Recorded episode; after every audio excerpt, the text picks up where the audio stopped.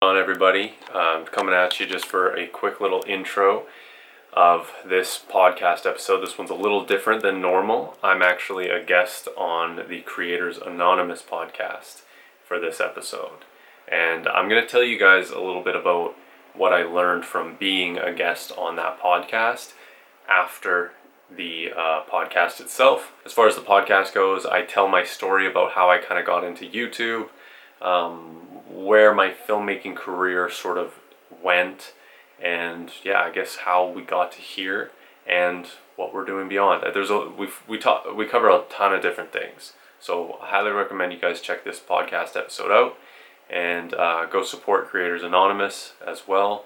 Um, Michael over there is doing some good podcasts, and uh, thanks everyone for watching and listening. Hey guys, thank you for uh, tuning in to another episode of Creators Anonymous, uh, the podcast where we go ahead and we interview, converse, and just sit down and talk to the people who are in the media industry, production industry, creators in general. We're here to show you that there isn't one set path to getting to your goal or into what you love. So uh, joining me today is filmmaker, homesteader, podcaster, YouTuber, Mister Forrest Stevens. Uh, Forrest, hey. How are you doing today? I'm doing good, Michael. Thanks for having me on the pod. And that was uh, quite a rap sheet I've got there of uh, stuff. So I'm curious what you uh, what you want to hear about, and, and I'm excited to get into it with you. No, and I really do appreciate you replying to me and actually joining me today on this podcast. Um, you know, you're you're a perfect example of going and doing what you love. You know, uh, I, I, I've checked out your channel uh, from the Forrest Stevens channel to also the Different Media channel.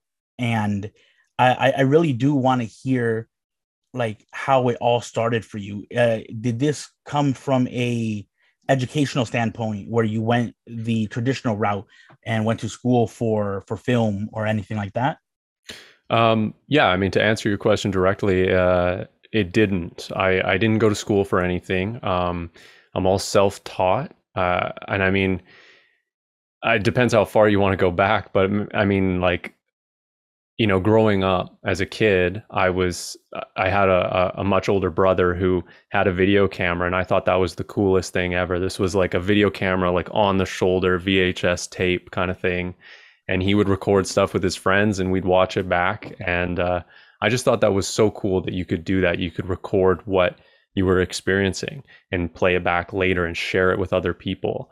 And, and, um, so that inspired me a lot. And, and, you know, uh, I think I was eleven when YouTube became a thing, and I just instantly gravitated towards that. I was like, oh, this is, this is huge. You know, you can just upload, you don't need to know how to do anything. You know, I was a, an eleven year old. I didn't know how to make a website and put videos up.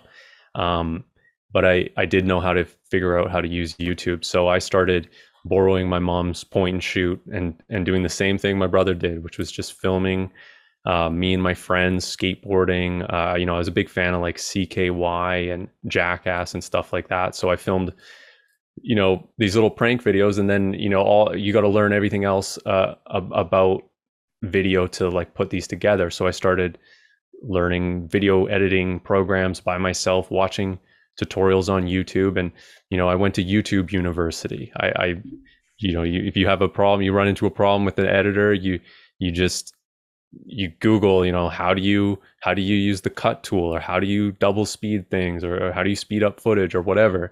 Um, so that's, that's how I taught myself, and it progressed, you know, it just progressed. It, it, it went way beyond borrowing my mom's point and shoot it. Um, uh, so, you know, I, And as a teenager, I, I sort of like fell out of love with video a little bit and started making music. And then I realized, okay, how do I get this music out there? I have to film videos. I have to film music videos. So I got back into it there and filmed some music videos. And and then I just was like, whatever I decide to do. So this was when I was maybe like eighteen or nineteen. I just hitchhiked across the country, did this sort of like little bit of soul searching. Uh, and kind of figuring out what I wanted to do in life. You know, nineteen is that kind of age, or at least it was for me, where I'm like, okay, who do I want to be in this world? Where, what do I want to try to do? And I decided whatever I wanted to do, whether it's music or video, it'd be easier to be successful at it if I already had an audience. So that's what I started focusing on, was building a YouTube audience around me. Um, and what that looked like at the time was filming with a, a camera that I paid for by booking a wedding before I had the camera. So I booked a wedding, made five hundred dollars from shooting a, a photography at a wedding. I'd learned how to edit photos, not shoot photos, but I learned how to edit photos because my sister was a wedding photographer and hired me one summer to edit photos. So I bought a I bought a camera for four hundred fifty bucks or something, used that camera to shoot the wedding. It was paid off. And then I started filming my own stuff and putting it up on YouTube. And it was sort of travel stuff. I didn't really know I didn't really know much, um, lots of experimental things. And, uh, you know, I didn't, back then I didn't even know what a vlog was. This was like seven or eight years ago, but I, uh, was filming like vlogish type stuff. And, um, I filmed a, a van tour of my van, put it up on YouTube, and it was a van that me and my partner were like traveling across the country in. And that van tour got like forty thousand views, like pretty quickly. Uh, whereas like my travel content had gotten like a hundred views, and I was like, whoa, okay, there's something here. There's like an audience here. So, um, that's the thing with YouTube is like, you know, like I, I right now, like if we fast forward a, a second before we hop back, but I'm now making a full-time living off of YouTube for the past four years. Um, and actually just got this in the mail yesterday. So, oh, congratulations. Thank you. Thank you. So that's for my channel, Different Media. This is from that van tour that I briefly mentioned. I realized there's a niche for that. So I started reaching out to my friends. I lived in like kind of a, a hippie community um, here in, in Canada. So a lot of people were living in vans, and I was just reached out to my friends and, hey, you want to film a tour? It's like, we can just have fun with it. It's sort of documentary, give you a little snapshot of where you're at in this life. I started filming those, and I, I started being like, okay, if I make one of these a, a week, um, that'll be good for the channel. And if I make a hundred of these, I could make, you know, roughly enough money to live. So within a year of making those, um, every single week, posting them, trying to find people, filming, all that stuff, one once a week, um, I was working a, a, in a restaurant at the time, and I made the same amount of money on YouTube as I did at my minimum wage job. So that's when I was like, okay, I'm quitting. Um, you know, I, I still worked like an extra, I think, month and a half just to put some savings away, quit my my job, went full-time YouTube, and uh, that's it, man. It's it's gone from there. Like, uh, you know, I, I made a, a, a feature-length documentary. It's forty-five minutes long. Once again, about van life and about the connection of of it with Instagram, and sort of how people kind of falsify a lot of their van life experience just to get exposure on social media. And um, that brought that that kind of elevated me to another level, right? So it's it's sort of like, if I look at the projection of of my filmmaking career, it's starting small and gradually building and only investing what I really can. Like it, it, in YouTube was always interesting to me as a business, because it was like, every single thing I put out there is an asset that can then make me money back. And it doesn't really cost me anything. There's no real upfront cost if I cover my costs as I go. So to me, that was really appealing, because I've, I, you know, came from nothing. I had no money, working minimum wage jobs, no education. Um, I was young, you know, I could have chosen the road of education and, and a career or something like that, but I decided to do entrepreneurship instead. And and to try to make a go of it um, through this gradual business that I've been building um, with YouTube. And yeah, so that, so once again, the, yeah, the progression of that led to me making a, a feature length doc. And I, you know, I did a lot of this on my own, but um, uh, the documentary I filmed with a friend who I met, you know, he had a van, I did a van tour of him. He had a bunch of gear I didn't have. So I was like, let's do a profit share. I've got this idea. I need you to film some scenes with me. And we filmed a handful of times with him, and I filmed a bunch on my own. Um, once again, you know, like I, I like to think about how I can use all my time and footage as efficiently as possible. So when I was out there filming van tours, I would ask these people a couple additional questions that then I edited out of the, the videos that I released every week. And that became the basis of my van life movie, all those questions that I didn't include in the van tours. So I was able to double down on my work and and use like use footage in multiple different ways. Um, so anyway, uh, I had some help with that, just with filming, and then I edited myself, marketed it myself, and it kind of blew up. Like uh, a few months after it was up on YouTube, um, somebody posted it on the subreddit documentaries, and it uh, it got to the front page of Reddit. So I think it was like number eight on the on the front page of Reddit, and uh, got two hundred fifty thousand views in one day from that. Um, it's now over, I think, one point five million on YouTube. It's also on Prime Video. So through that, uh, a company reached out to me that's an aggregator, and they collect, you know, they, they have all these, these people that are filmmakers or movie producers, and they work with them to get their content on streaming platforms or airplanes, or they, you know, they used to even sell D V Ds and stuff like this. So they took that, uh, I teamed up with them, and they, they have that movie up on Prime Video. And they also have a couple other travel shows that I've made since then. And uh, yeah, that's that sort of led to being able to elevate myself once again in this in this film industry. So kind of being able to make money in other ways, which is always really important to have, you know, multiple streams of income, and then also add uh, a different air of legitimacy to my work and be able to further um, what I can do as well, if that makes sense. Yeah, no, and it's awesome that it all came from what, like a four hundred fifty dollars camera, right? That you hustled to to make uh, to do a photo uh, cover, a wedding, you know, their photography. It all came from that, and then it all led to this amazing, basically, resume of your life. Um, and the film is called The Reality of Van Life, if I'm not mistaken. It is on Prime Video. Um, for anyone who is interested, please go check it out. Uh, I, I've seen, you know, Forrest's other work, and, you know, it's not disappointing whatsoever. It's Appreciate super interesting. You're welcome. Uh, it's super interesting. And I've always kind of had, you know, in the back of my head, I, I always, I was gonna go for the van life thing when I was young. And one of the crazy things is that when you do look online, uh, just a couple years ago, you couldn't find any actual help on it. It totally. was uh, at most, it was a couple blog posts about do-it-yourself things. And now it's like you you type it into YouTube and you have step-by-step processes of what's the best and what's what not to use, have a carbon monoxide, uh, you know, detector and everything.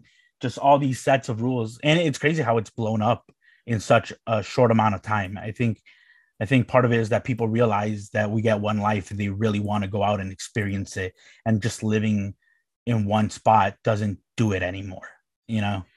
Yeah, definitely. I mean, it's a great way to travel, and, and travel is a great way to live. Um, you know, there's a lot to experience in this world, uh, and we get to choose how much we want to experience of it. But travel is definitely a way where it forces you to experience a lot. So it, it's it's uh, um, it's something that people want to do for sure. And, and to speak on your point about um, how there wasn't really much of it at one point, I think that's, you know, like I didn't even know what van life was. And I had a converted camper that I'd done myself. I built the bed out. I made a video about that. I, I didn't follow any guides. There was no guides. And, and so I was there at the beginning of van life, um, and so much of so much of life, I think, actually is like timing. So I, I was able to kind of like jump in on this trend as it rose, and now it's much more competitive. There's like, you know, I, I had to kind of stop filming because of COVID restrictions here in Canada, and meanwhile, there was companies that now pretty much replicate what I.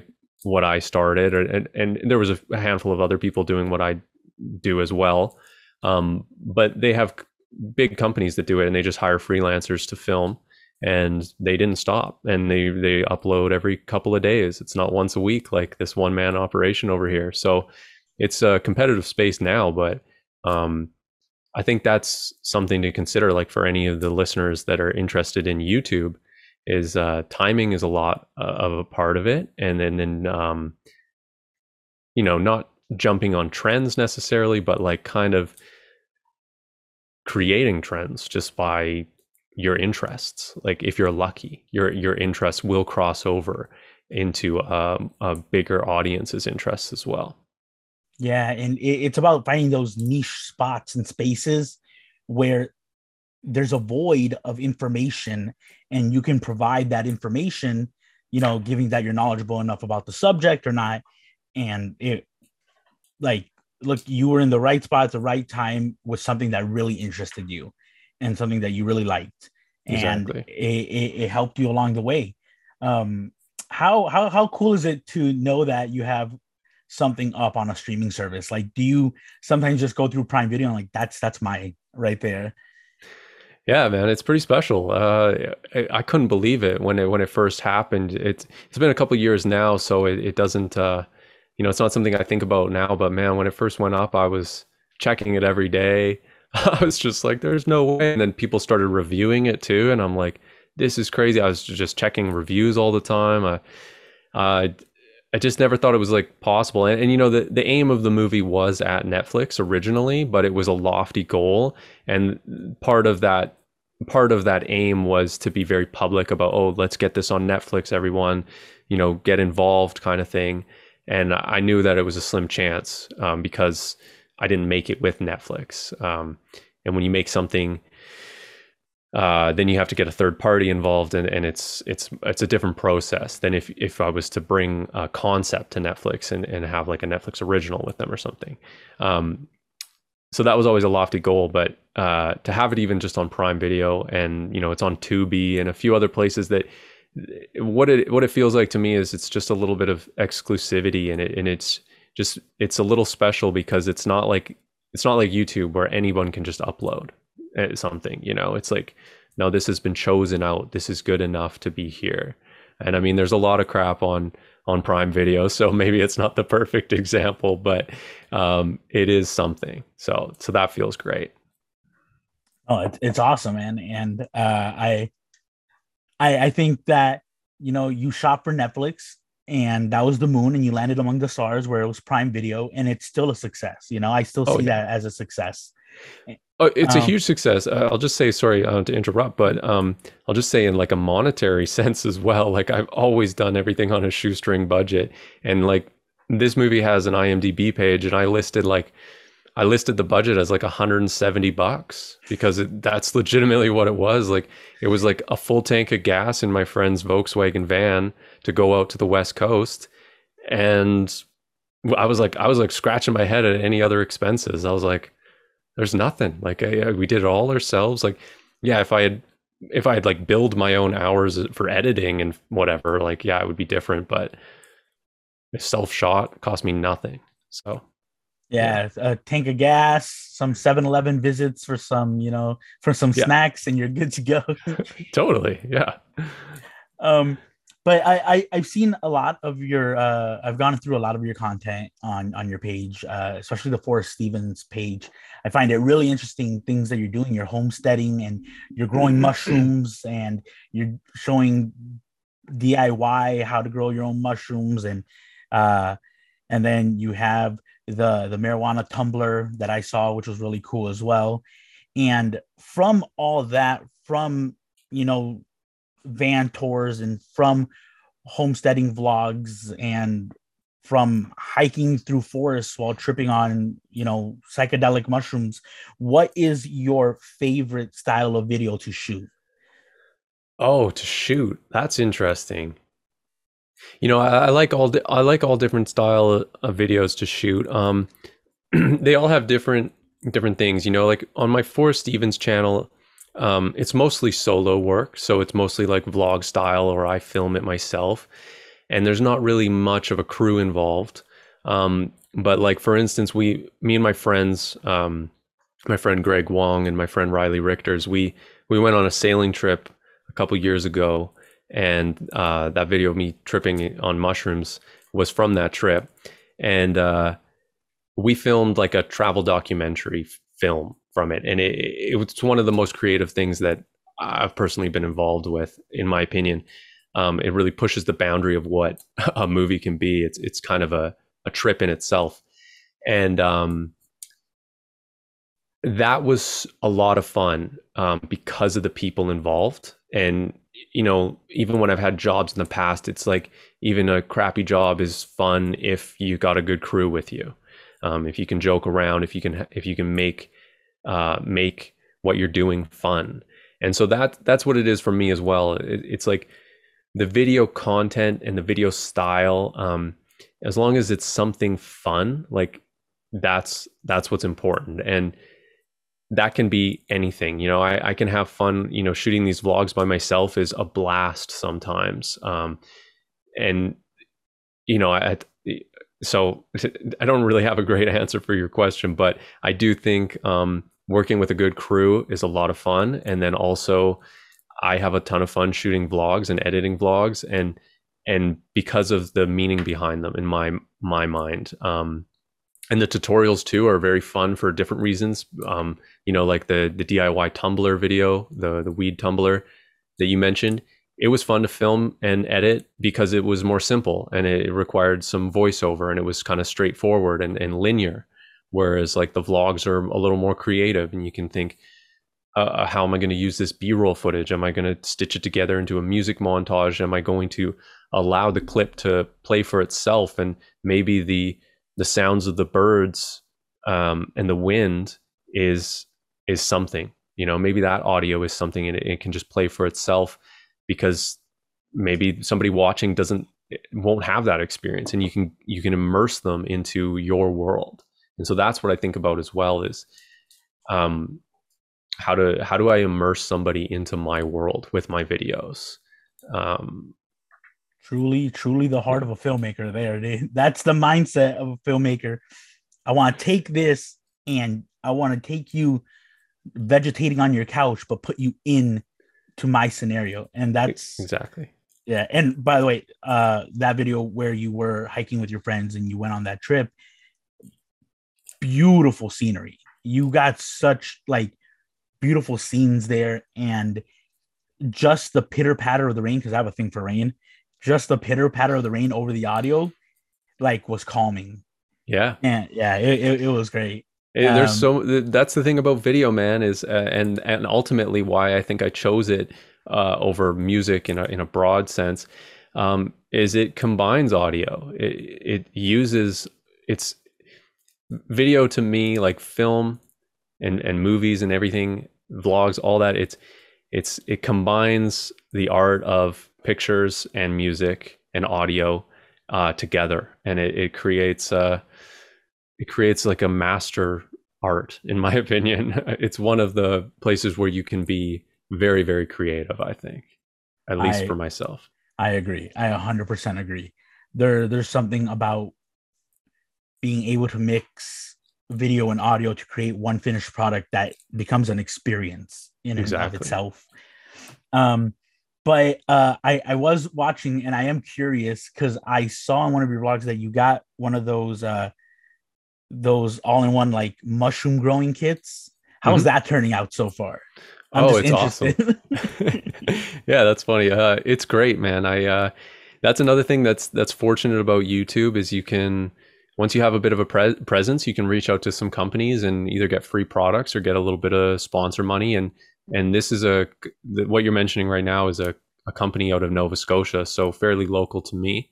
And, um, and they, uh, they sent me these kits just in exchange of just, oh, just feature them in your vlog. So it's like, oh, awesome. I can show these people, I, you know, I can show people what the progress is like. And I've been filming sort of, maybe not daily, but every once in a while, just being like, check out the mushrooms now as they kind of grow along. And, uh, we've had a couple flushes. So what happens is you like spray it along and, and they sort of sort of form and then they grow and then you harvest them and then they go dormant again and then you uh, reintroduce a lot of water to them and they'll they'll do it again over and over. So you can get multiple flushes from the same brick. And uh, yeah, we harvested a bunch of mushrooms from there, sauteed them up in in some breakfast, and they've just been incredible, just so good. Yeah, next level. I, I've I've never really messed around with like choice edible mushrooms much, so this is like, uh, you know, first time eating like a fresh oyster mushroom, and it's just like, oh, this is so good. Like this is I can't even comprehend how good this tastes. So it's been a lot of fun. Well, that's awesome. That's awesome. I, I know you have a bit of a green thumb because you do the whole homesteading thing, and I've seen uh, you. I, I've seen your garden a bit. I know you're having trouble with, you know, the kale because uh, some type of beetle you were talking about. Yeah. Um, do you find it calming, or is it like uh, just a hobby, or do you do it specifically because you're homesteading, um, or do you enjoy like the whole garden growing plants and vegetables thing? Yeah. So some people find uh, gardening therapeutic, and And that's uh, something that I find as well. I find it therapeutic. Um, I also find it extremely rewarding and just generally a fun thing to do. And I try to orchestrate my life in a way where I get to do as many things as I actually want to do. You know, it's the reason that I started doing YouTube. It's the reason I've always been interested in running my own business or being self-employed, passive income. All these things have always interested me because I want to live a life that I enjoy. You know, um, and and so that's the idea of the vlogs, is like being able to showcase what I actually like to do and what I'm actually doing in my day, and be able to make a living from that.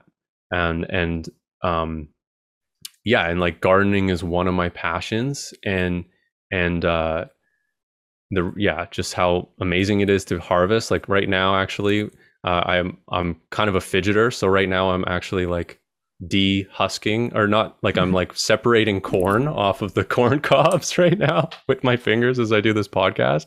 So like I'm always doing like a gardening task, um and I like I like that. I like being able to sort of provide for myself, provide for my partner Emily, and and to do it so directly, and and be able to uh, hands-on uh, be able to grow something that you then eat is uh, it's a It's a very rewarding thing. Um, and then also just the quality of it. Like I, I like to eat as healthy as possible, and um, eat fresh, and, and, and like, you know, shop at markets and things like this. This is, this is part of how I live anyway. So being able to grow my own food this year has been, uh, has been next level in that way. So it's been very rewarding. And yeah, as far as like the homesteading goes, that's always been kind of a goal of mine, is to live sort of more in touch with nature, and, and more uh, off the land, and, and, and reach towards a self-sufficient life.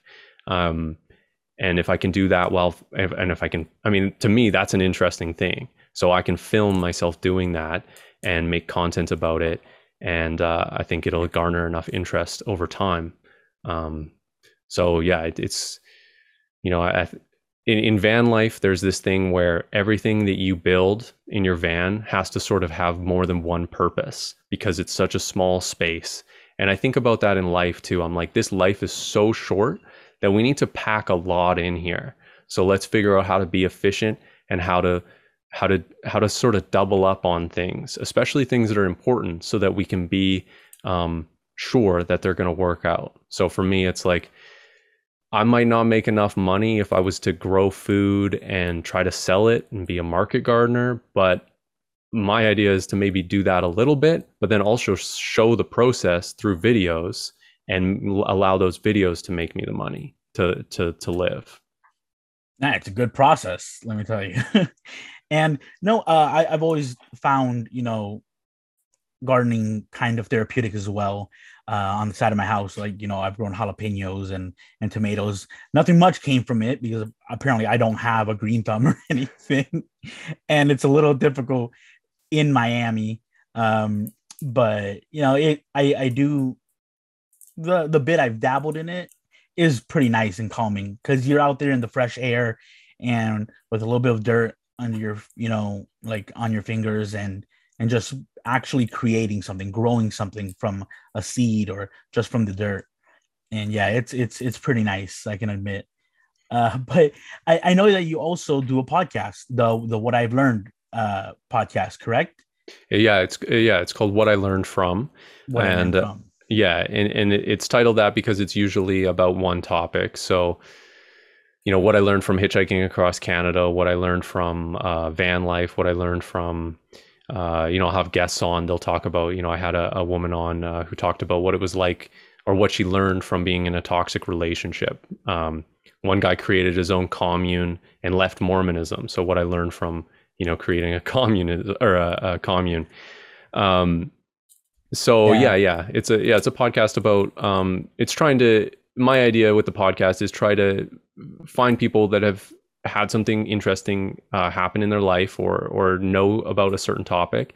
And then we dive deep into the, the big takeaways and lessons from that topic. It's awesome. Awesome. I, I, I saw the one about the commune. Uh, and then I saw also the, what I've learned from microdosing uh on mushrooms and stuff, and I found that one really interesting and very information, like, even though I know, you know, you, you threw out the I'm not telling you to go microdose, or, you know, you're not a doctor or anything like that, it was still very informational and, like, you know, uh knowledgeable. Mm-hmm. uh, I've always thought about uh microdosing, but I've never gone through the actual process of, like, obtaining and then doing and planning out properly.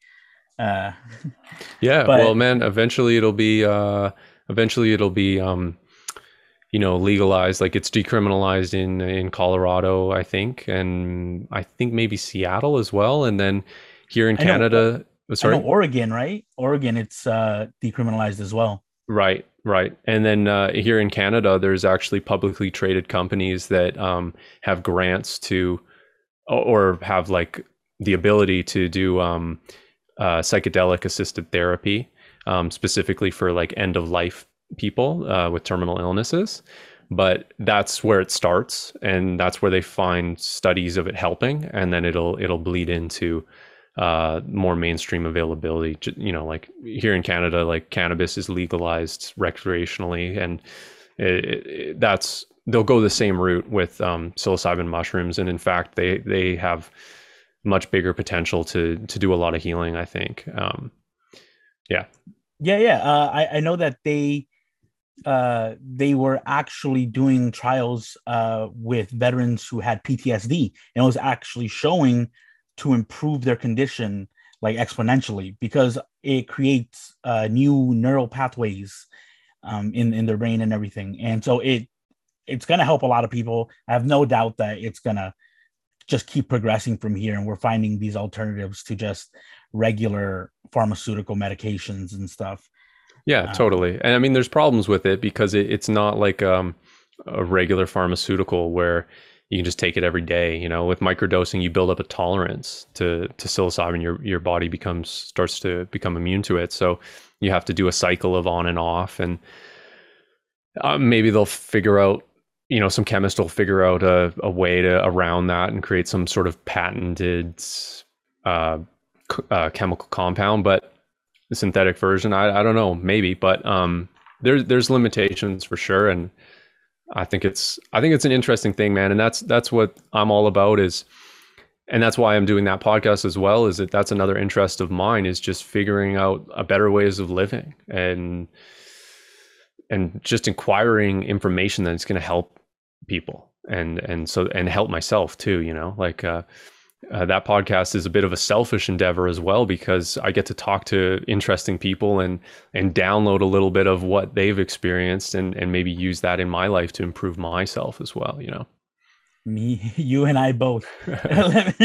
I talk to some interesting people, I get to hear their interesting stories, I live vicariously through them a little, and uh, I, I get to just kind of throw it into my life. I, I've gotten, you know, some good feedback from multiple of my my guests, and I've just basically integrated that into my life, and things go better because you have all these different perspectives that you can work off of and find out what works for you.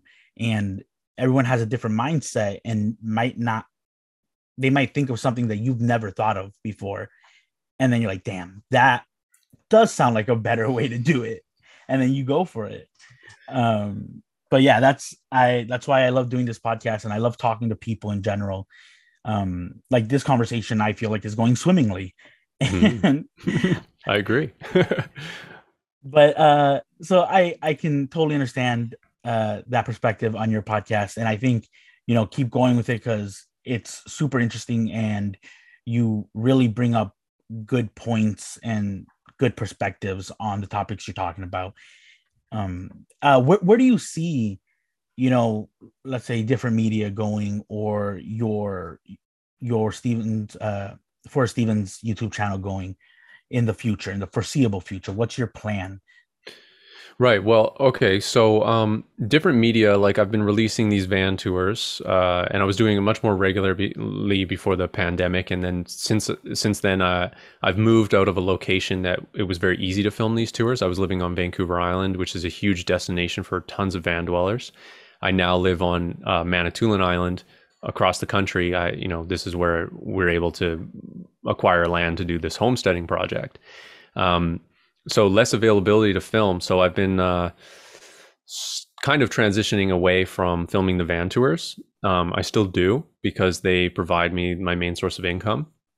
But the idea is to uh, go beyond that and and figure out how I can take that audience of one hundred ten thousand um, uh, subscribers and and be able to push further. So I'm working on uh, a couple bigger films as well that are sort of... Uh, Uh, low key, and and I'm you know working on them now to to get them out. But um, so so that's one thing is is take that and sort of be able to work on bigger projects that I really enjoy. The other thing too is I've made like one hundred fifty van tours myself, and so and I don't live in a van anymore. I did last year, and so my interest in that is sort of waning as well, and the the audience for that honestly is waning as as well because there's so much in like oversaturation of that market now. So one thing I'm definitely going to be doing is I'm going to be filming uh, farm tours and filming with small businesses who are doing something really crazy, unique, and trying to help the world. You know, I want to showcase people who are trying to help the world and provide that information out there for people. You know, it's that's what I'm doing with the van life tours. Even is Uh, every one of those, there's tons of information in there about these people's setups, and that's directly helping people who are watching it that are interested in doing that themselves. So the idea is to sh- sort of shift a little from the alternative dwellings into more of maybe the off-grid farms and and some permaculture techniques and and and getting into that world a little more with different media, and then also transitioning hopefully more to this Forrest Stevens channel, which is, uh, you know, the the psychedelics, the vlogs, the homesteading, um, the podcasting, you know, and, and sort of build more of an audience there. And that's something that I've been working on for a while, but it's a real slow process, and uh, it's uh, taken a while to to to be able to, you know, like it, I can't switch from one to the other. I'm still, I'm still like, it, it's kind of what you got to do in life. At least I find is. Um, You need to be able to do what you want and be creative and, you know, show your talents, and the money will follow. But how long does it take to follow? And do you have enough to get you there? Because if you don't, then you have to you have to pause. You have to go back to work. You have to do this and that. And, and that slows everything down and messes it up. So what I'm trying to do is live a life where I can balance um, the work that I have to do and the ba- and the work that I want to do. So there's there is some work that I have to do with my business and with filmmaking um, to make ends meet, and there's a lot of work that I get to do, and that's that's a beautiful thing, and that's a thing I feel very grateful for. Wake up, and is that there's a lot in my life that I get to do, and that and I feel that I feel that um, it's not not things that I have to do. Um, so so that, you know. I don't even know what your question was at this point, but I'm just going on a big ramble here. But, um, you know, uh, I guess what, what the, where I'm trying to go is I'm trying to, I'm trying to transition more to filming what we're doing, building an audience around that and a community around, um, you know, the, the life that we have here on the homestead, and, um, yeah, continue building different media, but but focusing more on bigger projects and um, still in the realm of documentary work for sure. Awesome. I can't wait. You're going from alternative dwellings to like rural dwellings, you know, and I, yeah. I, I can't wait. I can't wait for the new content. Um, oh, there is one other thing I want to add. Um, I, I didn't really get too much into this, but I, I think about myself, not really as a filmmaker necessarily. I think of myself as a creative. And that's more general term. And that's because I do lots of things that are creative that aren't necessarily film. And one of those things is, is like I'm writing a book right now as well.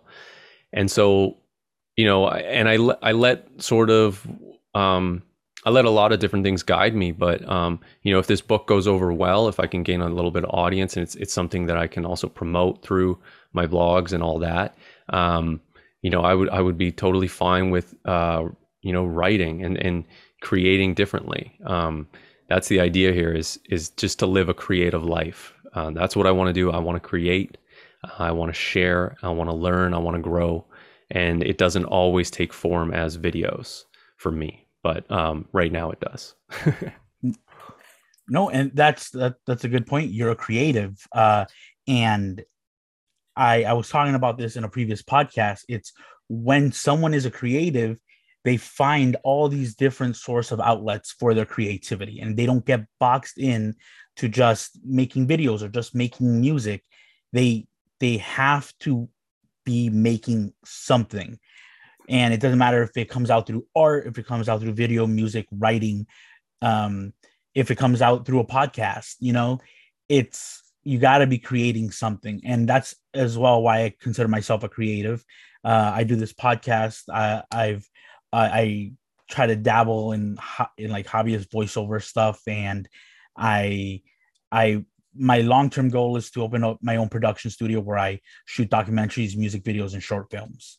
And that's nice. That's where my heart's at. And but I find different ways to let out my creative side, because if I'm not, if I go even like two days without doing something, it drives me wild. Like I go crazy. Same. Yeah, same.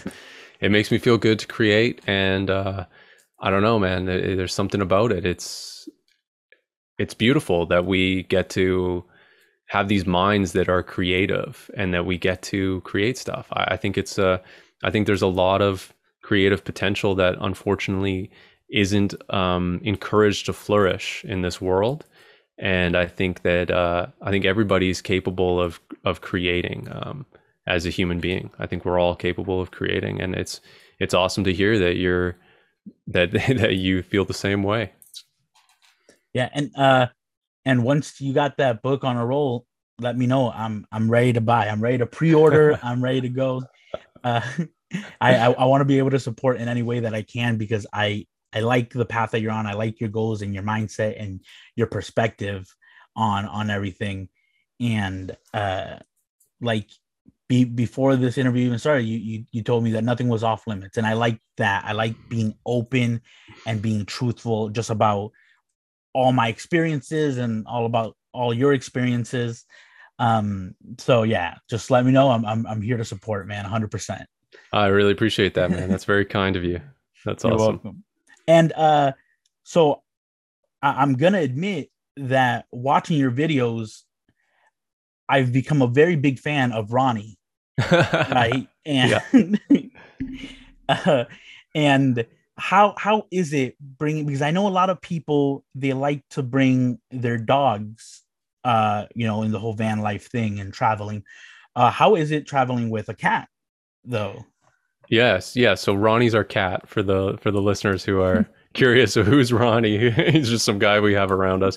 Um, yeah. So Ronnie's our cat. Uh, you know, we. We just, we moved into a minivan for like a month when, when Emily and I first started dating, and she had Ronnie, and we made that work, and it was, it was tight. You know, we, we had to, um, we had the litter box like stored away. We needed to bring it out, um, for him. And it was, it was tough, but it worked. And then we were like, okay, like he can travel with us. And we had, we got a bigger van eventually, and we went down to California from British Columbia with, Uh, with Ronnie, and it worked awesome. Like, luckily, he's a he's good on a leash. That's super important, I think, for anybody interested in doing uh, van life with a cat.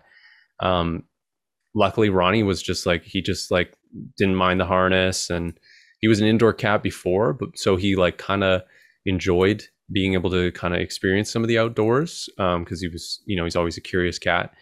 Um, the other thing is too is animals that. Um, I think especially maybe like indoor animals, or like animals that you form like a really good bond with. Um, they just want to be around you, you know, whoever they have a bond with. And, and so when we're in the van traveling with Ronnie, he, he's always around us. We we don't uh, we don't we only leave the van to go hiking or get supplies or whatever, you know, and and then we're back, and anytime we're chilling, we're with with our cat, and he's in the same room as us because there's only one room and the room has wheels. So uh, yeah, it took it takes a couple days for him to adjust, but he still loves going on trips. And I, you know, I've gotten a few comments of people being like, "Oh, that's terrible. You know, your cat shouldn't live like that." But it's like, I don't know. He seems to be fine, and he seems to enjoy it. it, it but you know, we have a we have a big old farmhouse now, and uh, you know, in the van we're playing with like a tiny little toy. But out here, you know, he can chase us around. We play like tag with him, and we have toys, and you know, he can really kind of run and play, and that's nice too. But uh, But in the van, it's it's totally fine. I don't know. It's great either way. From what I've seen, he enjoys being in the van, uh, yeah. or or um, your camper. And uh, I, I know that he wasn't too good at using the the cat door to use the litter box, but I hope he's learned a bit. But now he's got a farmhouse, so he doesn't really got to worry about that, you know. Yeah. Yeah, he's got a room, actually. He's got the Harry Potter room uh, underneath the stairs where we got his feeder and his uh, his cat litter, and we put a we put a cat door in there. So we forced him to. We taught him how to use it. We didn't we didn't bother in the motorhome um, to either teaching him how to how to use it, but now he knows how to use a cat door. So you can tr- teach old cats new tricks. He's living and learning. You know, yeah. He's good. He's good. Uh, But yeah, no, because I, I found it really interesting. I see, I see a lot of people, they always like to bring their dogs. They they mm-hmm. love to bring their dogs on van life and, you know, outings and everything. And you don't see many cats. And that's why I thought it was kind of interesting. Uh, but for me, it kind of makes sense because for a dog, uh, you, you need to take them out so they can do their business and stuff. Mm-hmm. For a cat, like you got their necessities indoors anyways. So for me, it makes sense. Yeah. Totally. Yeah. I think you're right. I think that's a really good point, actually. It's easy. It's there's, I, I mean, I, I'm filming uh, people. I've, I've met a few folks with cats in their vans, and they make it work too. It's, uh, it's doable for sure.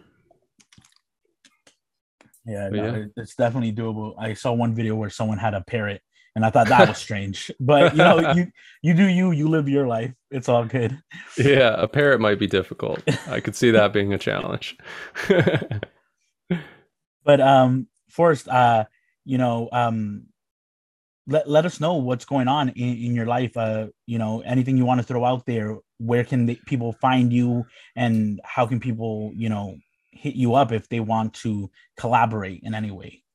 Yeah. Well, um, I got a lot going on. I got a lot, a lot of different ways you can find me online. Uh, the big ways are, you know, YouTube. That's that's primarily my platform. So YouTube, uh, you can search Forrest Stevens. That's Forrest with two R's, Stevens with a V. And Different Media is my other channel for the documentary work. Um, I do a lot of uh, exclusive content now on Patreon. So, you know, I encourage people to check that out. That's a way that people can directly support me and what we're doing here. And we're, you know, we're trying to trying to essentially make the world a better place by by enacting a lot of uh, permaculture techniques here, and and and active learning and experimenting with the land and ourselves, and and trying to share those results um, to hopefully help people. Um, so yeah, Patreon, I do a lot of exclusive content, and then uh, I don't know, Instagram, I post stuff. Forrest the Filmmaker on Instagram. Uh, my podcast is What I Learned From, and that's available on all audio podcast platforms as well as on YouTube as a video podcast. Um, yeah, I don't know. Reach out, contact me, ask me some questions if you guys have it. Um, yeah. Oh, I guess my film, the, the Reality of Van Life on uh, on Prime Video, and Moments and Best Friends are also up there as well. Awesome, awesome. Uh, you used the term permaculture, you know, and I wanted to kind of maybe get into that before we finish. Uh, c- could you go into a little bit of, you know, a little more background in what permaculture is, like permaculture, gardening, or things like that? Sure. Yeah. Permaculture is, is sort of the using the scientific method um, in combination with observing nature. So permaculture can be used to form better communities with people as well. Um, but it's typically used in the, in the definition of, of talking about gardening and food production mostly. So permaculture is a, is a lot of like, you know, how does the, how do plants symbiotically grow together? Um, for instance, there's any sort of legume bearing plant. So like peas and beans, um, they create a bacteria around their roots that takes nitrogen out of the air and puts it into the soil. So it can be absorbed by plants. So if you plant, uh, if you plant corn, which takes up a lot of nitrogen because it's a, it's a grass. Um, so it needs a lot of nitrogen to form green, uh, leaves and stuff. Um, and it can actually use the, the nitrogen from the neighboring bean plant that is growing. And then the bean can spiral around. If it's a pole bean, it can spiral around the, the stalk of corn. Um, so they can use each other and grow together. Um, so, so that's one concept of permaculture, is sort of uh, looking at nature and seeing, okay, what does this plant do? This plant actually creates a, an excess of this nutrient, and this one needs that nutrient. Let's grow them together. Um, it's a lot of looking at the way nature works. So if you go out to the forest and you dig underneath a, a, a layer of leaves, you'll see dark, rich, nutrient dense soil. And that's, but you don't see lawns, you don't see grass in the forest. It's all matted over with leaves. And so that's the concept of mulching. So if you're to mulch in a garden, you're covering that soil and deterring any uh, plants you don't want, like weeds, to grow. Um, just by blocking the sunlight, but you're also not leaving bare soil uh, exposed to the sun. So um, then the soil in there can have be rich with bacterial life and and fungal life, um, which is living soil is healthy soil. Uh, and so it's it's really just these simple techniques of of a lot of combination things. You know, like even like aquaponics is a permaculture technique of of raising fish and using the fish waste to grow plants, because, and then using bacteria, um, surface uh, bacteria on uh, like stones or, or clay um, to break down the, the fish waste to make those nutrients available for the plants. The plants clean the water for the fish. So it's really creating these symbiotic relationships so that you have to work less, because right now, um, you know, right now with, with food production, we, we live in a world of uh, a lot of monoculture crops and a lot of crops that need a lot of technology to even survive in the conditions that they're, they're growing in.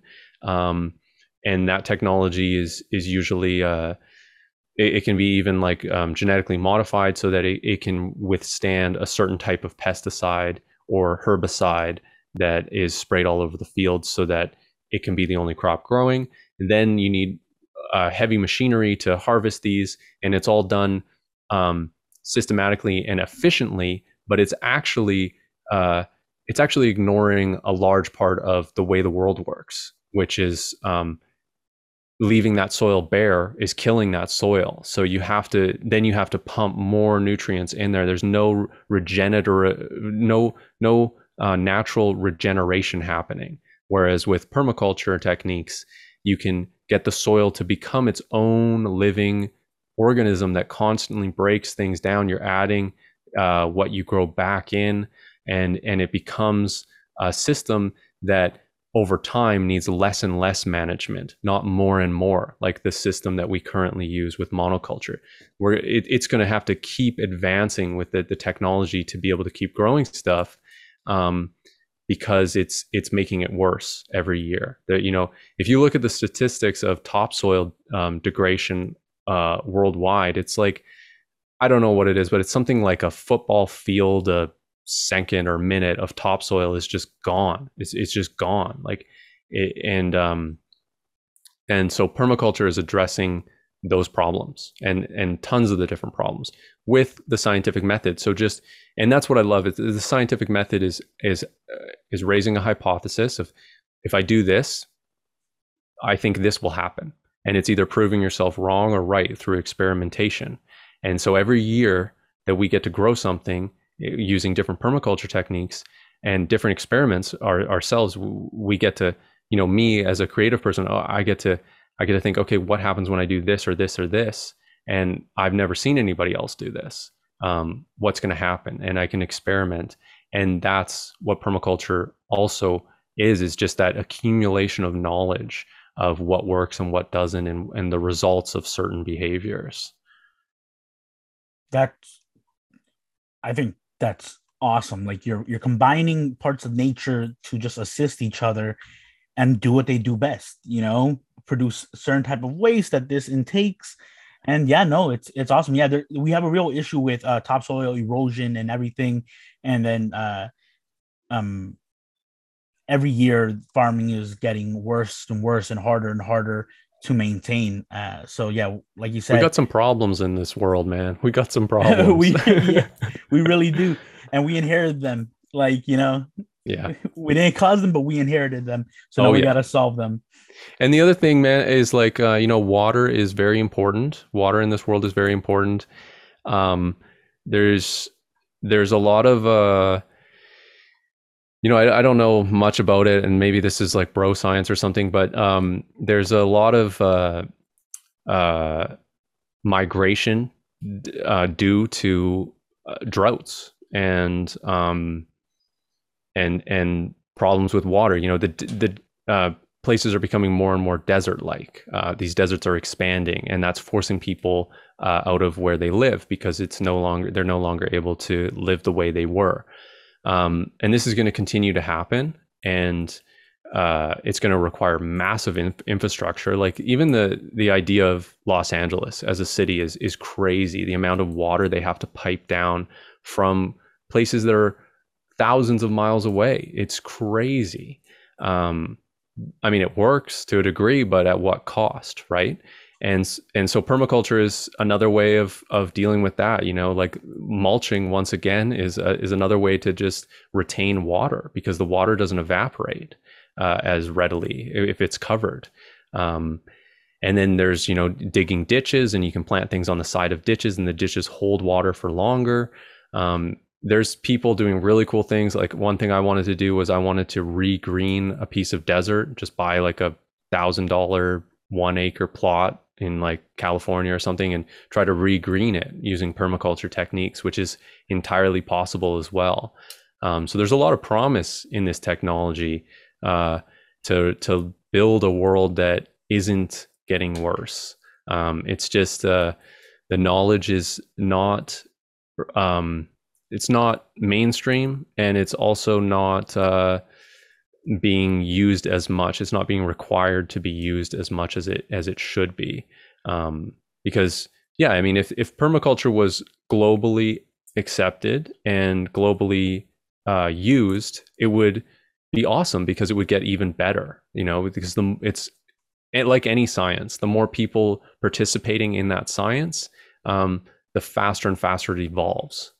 And so permaculture is something that is ever evolving.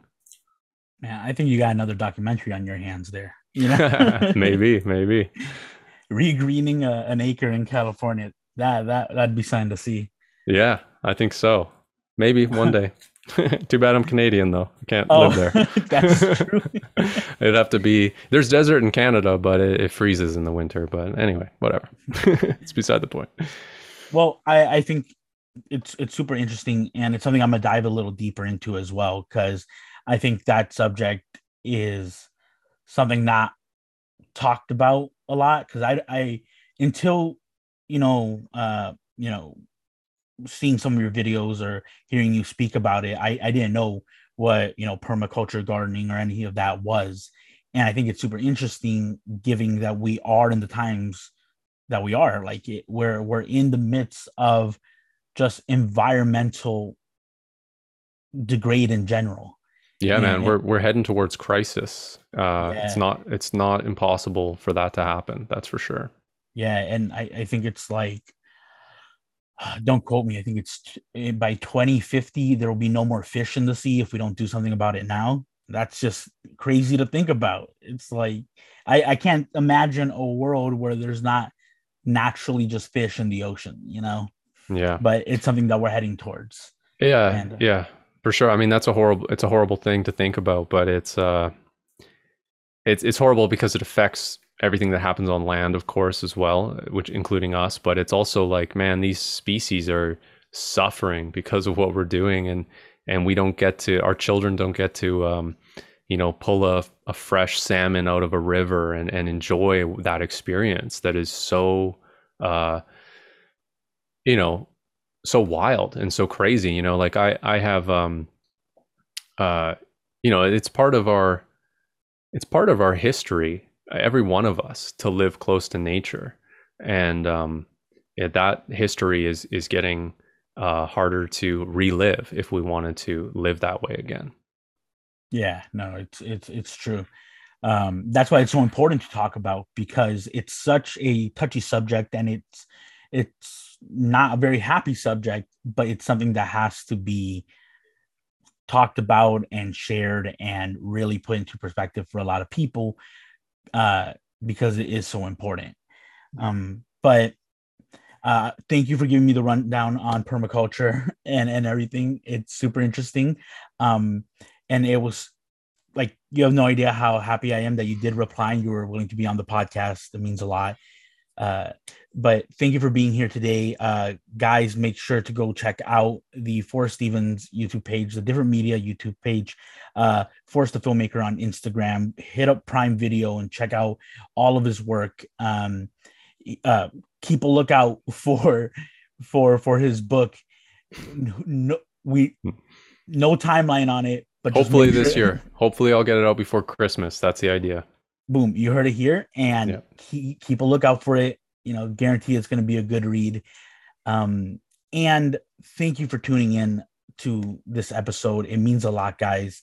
It means a lot that you share, like, comment, subscribe, hit the little bell to make sure that you're notified anytime new content's coming out.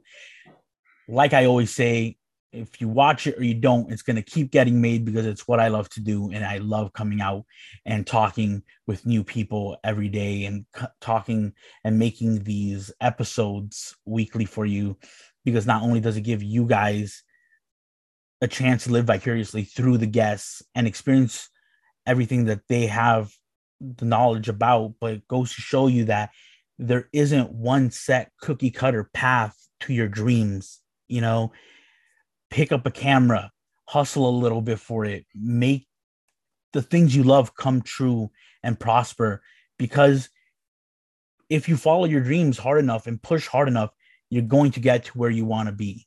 And uh, in the future, that place where you want to be might not be where you think it is now. And you might come to a day where you're finally content and happy that you made those choices or took those risks, you know. But uh, we will see you guys next time uh, on the next episode. Have a great day, Forrest. Thank you very much for joining me today. Uh, I hope you have a great day as well. Thanks a lot, man. I appreciate you having me on. No problem. Well, take care, guys. All right, so what did I learn from being on this podcast? Well, I learned a few things. I learned that um, Michael is a very good host in the way that he he listens to what you say, and then he repeats back to you in his own words what you've said, and um, also his own takes on the subject, and he actually openly shares without being asked, because that's what's interesting about being the guest, is you don't want to, like, necessarily all the time, like, flip the role and be like, well, what do you think about this, after they ask you the question, or where did you grow up, or what, how did you get here, right? And um, it feels like a too much of a shift to be the guest and be sort of hopping in and out of the, the host role, right? So um, but he would share his uh, sort of answer and comment on my answer to the question that he posed. And in that way, it becomes more of a conversation just naturally. And uh, it allows me, or the guest, to uh, know a little bit more about him, so that it can, it can keep the, uh, the interest in the whole situation going. Because you can't just have uh, a take with no give, right? You need that give and take, of even in a podcast, right?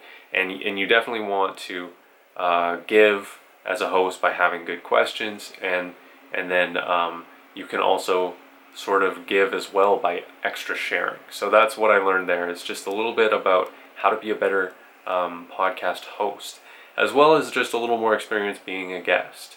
Um, and that experience really just kind of led me to think about how much I enjoy being a guest on a podcast, actually. It's very nice to have people ask you questions and, and wonder about you, and and and it, it gives you a sense of, that, oh, this person cares, right? They care enough to think about this question.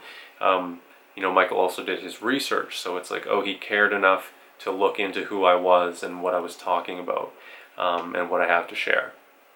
So that was pretty cool too. Um, and it, yeah, it just made me think about, like, that I want to do this more. It feels good. It's fun. That's the other thing I learned, is being a, being a guest on podcasts or being involved in, in podcasts is fun. It's just like, it's like a, a deeper, more sort of drilled in conversation. It's like you can, you can hang out with somebody, um, for hours, but never get as much information as you do in like a thirty minute or an hour long podcast. Um, of course you can just casually hang out too, but the, the podcast format really like pushes for conversation to be happening, obviously.